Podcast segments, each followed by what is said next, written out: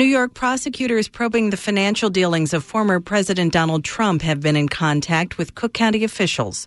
Documents obtained exclusively by WBEZ show the New York District Attorney's Office is interested in property records for Trump International Hotel and Tower in Chicago.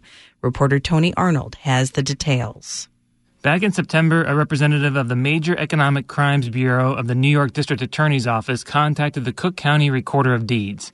He asked if all publicly available data regarding a specific property was available online, or if not, would he have to get a subpoena? That specific property? It's in the Trump International Hotel and Tower in Chicago. Clearly, there's some smoke. Karen Yarbrough is the Cook County clerk. She's taken over the office that was contacted by prosecutors investigating the former president. Yarbrough says investigators frequently ask her office for records, but not the New York DA's office.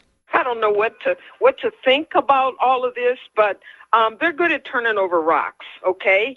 And the, the fact that they're in Chicago turning over rocks, I'm not surprised. A WBEZ request for public records shows no subpoena was ever issued, but financial deals affecting the financing of the Trump Tower Chicago show up as part of the history of each unit and multiple news outlets have reported New York DA Cyrus Vance Jr.'s office is investigating a $130 million loan deal Trump used to fund his tower here, and whether Trump paid the proper taxes after most of that loan was later forgiven.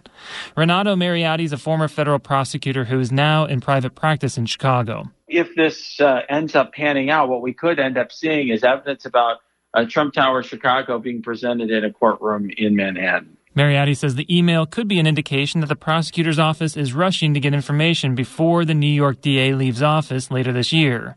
No one's been charged, and neither the Trump organization nor the DA would comment for this story. Tony Arnold, WBEZ News.